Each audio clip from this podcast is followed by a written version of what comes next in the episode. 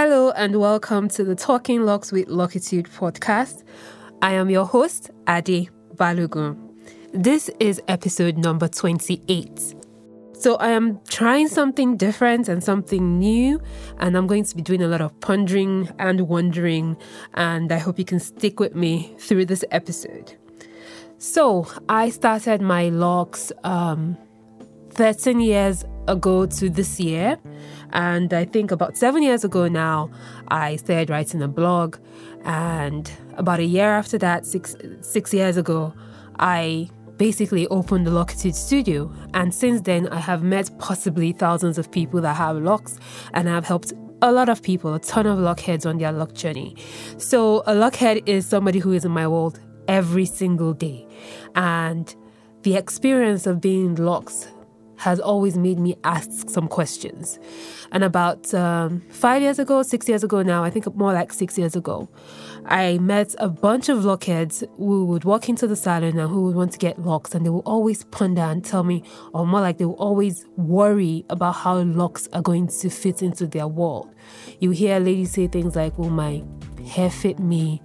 One of the experiences I personally had before I started my locks, even though that was a much longer time ago, was that my hairdresser Henry told me that I wasn't going to find a husband because I was intending to lock my hair. He was like, "The boys don't like it."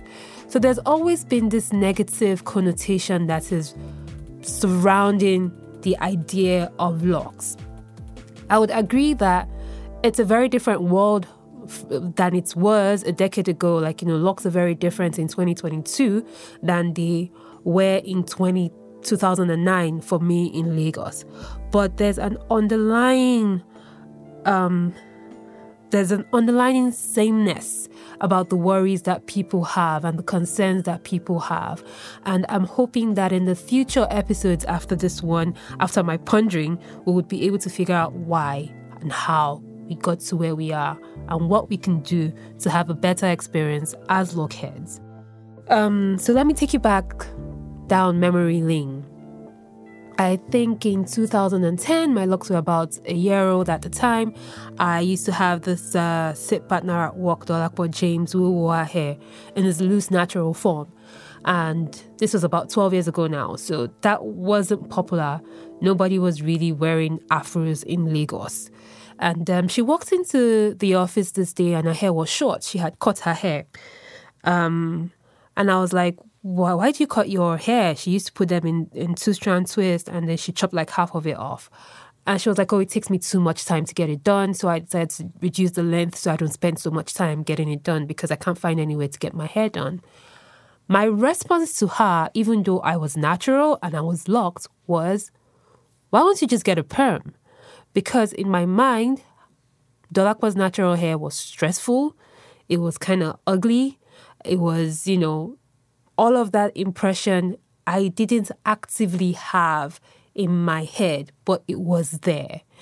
Dolapa had the good grace to patiently explain to me why her hair was the way it was. She also had an experience of growing up in England for a very long time. So she had this racial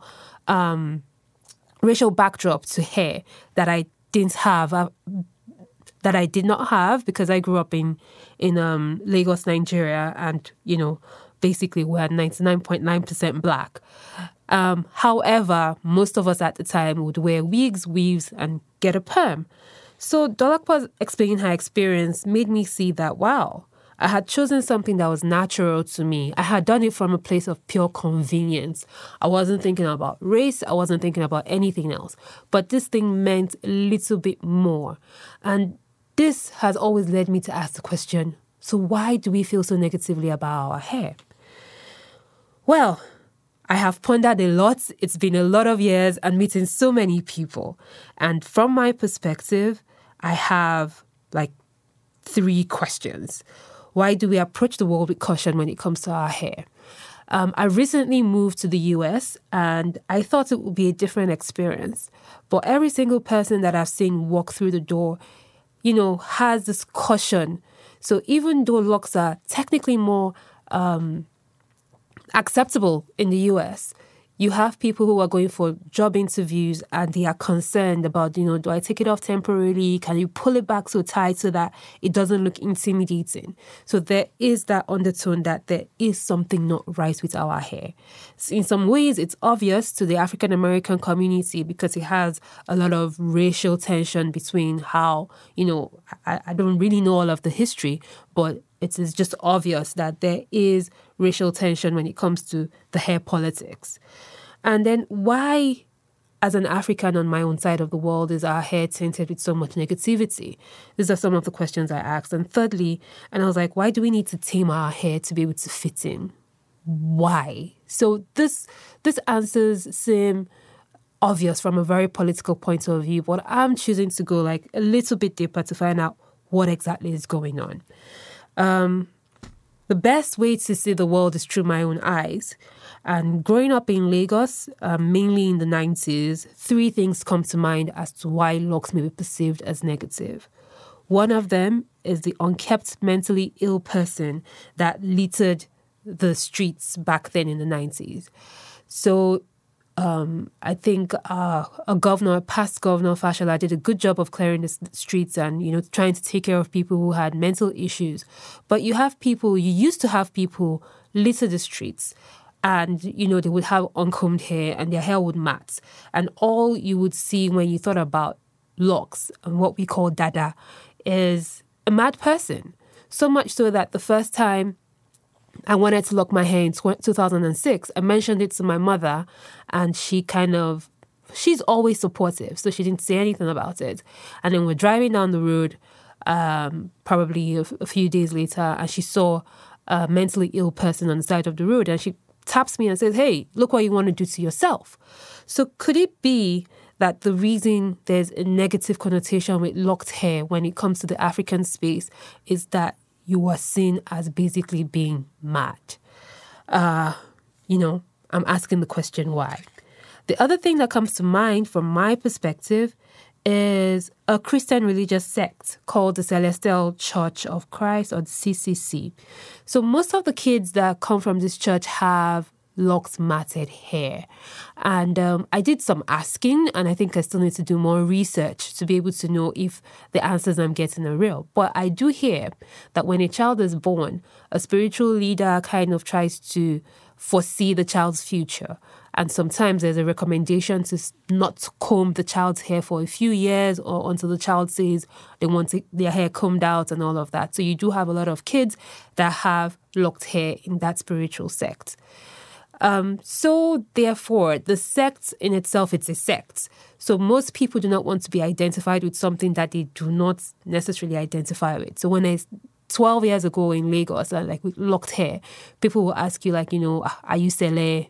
Why do you have dada? Because they feel like there's some spirituality with it. And I even remember back in the 90s when you had kids that went to school with you that had locked hair. Because of their religion, they will tell you things like, oh, if you cut the hair, that blood is going to come out. Don't joke with somebody that has dada because they're like, spiritually stronger than you are. It will be interesting to explore, that line of the negativity and the spirituality of our hair. The third thing that comes to mind, however, is the reggae artists usually affiliated with the Rastafarian culture and marijuana smoking. So it is not uncommon let me speak to my personal experience. I have been to parties where someone taps you on the side and tells you, do you know where to get some weed? And I'm looking at you like, why are you asking me of all people? But that's because there's an assumption that because you have locks, you actually do also smoke weed and engage in all these things. But the truth about it is that I feel that you don't have to have locks to be anything. Anybody can be anything. Amongst any group of people, there are good people, bad people, marijuana users, people who might have mental illness, and all of that sort. And should we really be stereotyping ourselves based off of our hair? So those were the three major things that came to mind for me. And nobody has really had an African president with locks, or at least not in my lifetime. And if there's one out there, I'll be glad to know. In more recent times, more of the popular Western artists have had locks like Jay Z, who is a billionaire, and maybe that's why it's a little bit more acceptable for young men in America to have locks, because there's a prospect that you are not a bum if you have locks. But basically, there is all of this complexity that makes us feel not comfortable with ourselves, that makes us feel like we need to go an added step. At the same time, Africans are traditionally very fashionable people. We love our color. We love to express ourselves in different ways. And so are we just projecting what we think might be wrong with us? Or am I just projecting what I think might be wrong around the negative connotation? And is it just people expressing themselves the way that they usually would like to express themselves? Anyway, these are all sort of things that I would love to explore. I'm not sure how many minutes I wanted to speak for, but it's going on for quite a long time. But in an upcoming episodes, I'm hoping to speak to a mother and her 16-year-old son who has locks, and the fights and the quarrels that they've been having based off of his mom's projection of what she feels locks hair means, and what this, teenager actually, what locks means to him, and like just basically exploring it from inside. Why do we feel the way we feel about this hairstyle? Why has it now become so trendy? Is it just a fad? Is it just something that's going to pass? Anyway, I said a lot of things, and I'm going to be wrapping this up very, very soon. I just want to say a few things that comes to mind. I think the Africans also discount a lot of the effects of colonialism on our African hair. It would be nice to explore it. For someone like me who grew up in Lagos, to feel like getting your hair straightened was like the only way to have nice hair, besides maybe wanting some convenience and choosing to lock your hair. Where did that all stem from? Also, another interesting thing is the term dreadlocks itself. There's a lot of content on the internet about where the word dreadlock stems for, but I also ponder really and hope to investigate where does the dread in that word come from, and why is the word dread in a word that refers to African hair. Also, there are all these questionable beauty standards that we have projected for ourselves. One of the most scary things about having locked hair for almost anybody is that phase when your hair is short. But this is because Western media has been so good that all of us in the world grew up on Snow White and, a Disney princess, and we feel like long hair is what you always need. African hair, how do I put it? The easiest way and the most less strenuous way of getting your hair long when you are African is actually locking your hair, but it's still frowned at. However, there are new ways people are going about it. There are the really tiny locks, which is like new age locks. And it's interesting to explore why we would want to sit down for so many hours to get our hair so tiny to make it look a certain way.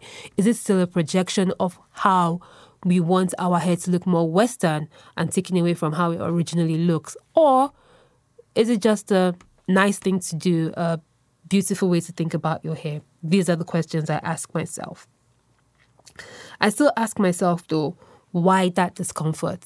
Why am I uncomfortable with the cocoa in front of my hair? For those of you who don't understand what I mean by cocoa, when your edges coil up and your hair is very kinky, why do you really have to straighten it out with a brush? Is it something, do you really look better when you do that? Or is it a societal expectation for your hair to just be slick and gel down? It's ridiculous how this, the baby edges that people do on the internet, it's quite scary, with people even gluing things to their forehead. I would love answers to why we are uncomfortable with the coil and the kinkiness of our hair.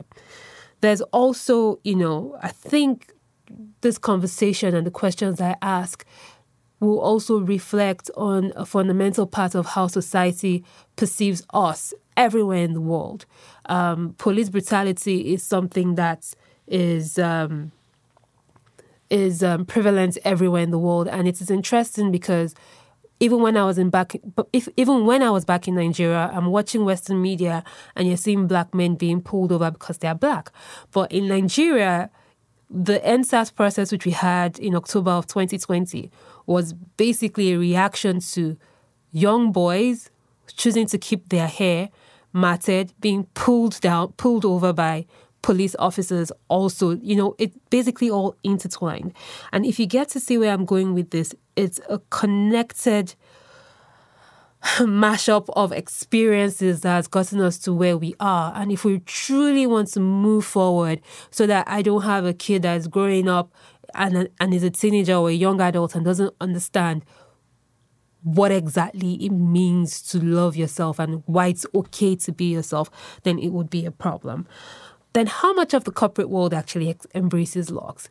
It is interesting that this country, the US of America, has had a black president with a black wife who had straight hair. Was there a reason? I don't know if anybody has ever asked Michelle Obama why she, at no point in her reign, wore her hair like natural, or even if it was a natural looking wig. So why? Why? I'd really love to know why. I'm asking a lot of questions. And there's another part, or there are two parts, before I wrap this up eventually. There's also locks and the corporate world, which kind of actually links back to, you know, how it is not the accepted way to be. And when I say not the accepted, it just seems like, why is it intimidating for anybody else? But I think that understanding the whys is how we actually build a better world. And lastly, is Dada something that is primitive? I think there's this. When I say primitive, Africans, or let me speak for myself and how I grew up. If you did say you were into like traditional African worship, for instance, you would be considered barbaric, you considered like you drink animal blood and you kill people for sacrifice and everything negative about it. But we kind of forget it's like backward, you're being barbaric if you identify with anything African. It seems to be primitive. However, in the little research I've done, I've seen that African gods are depicted with hair. And if we are looking to our higher self and trying to be better versions of ourselves and what we used to believe in before the influence of other religions through colonialism and slavery and all of that, then is it really bad to have our hair as our hair? And is it old and primitive, or is it just what we are and who we are? So I have said a lot now, and I'm hoping to get more answers, and I'm hoping to break down all of this in future episodes.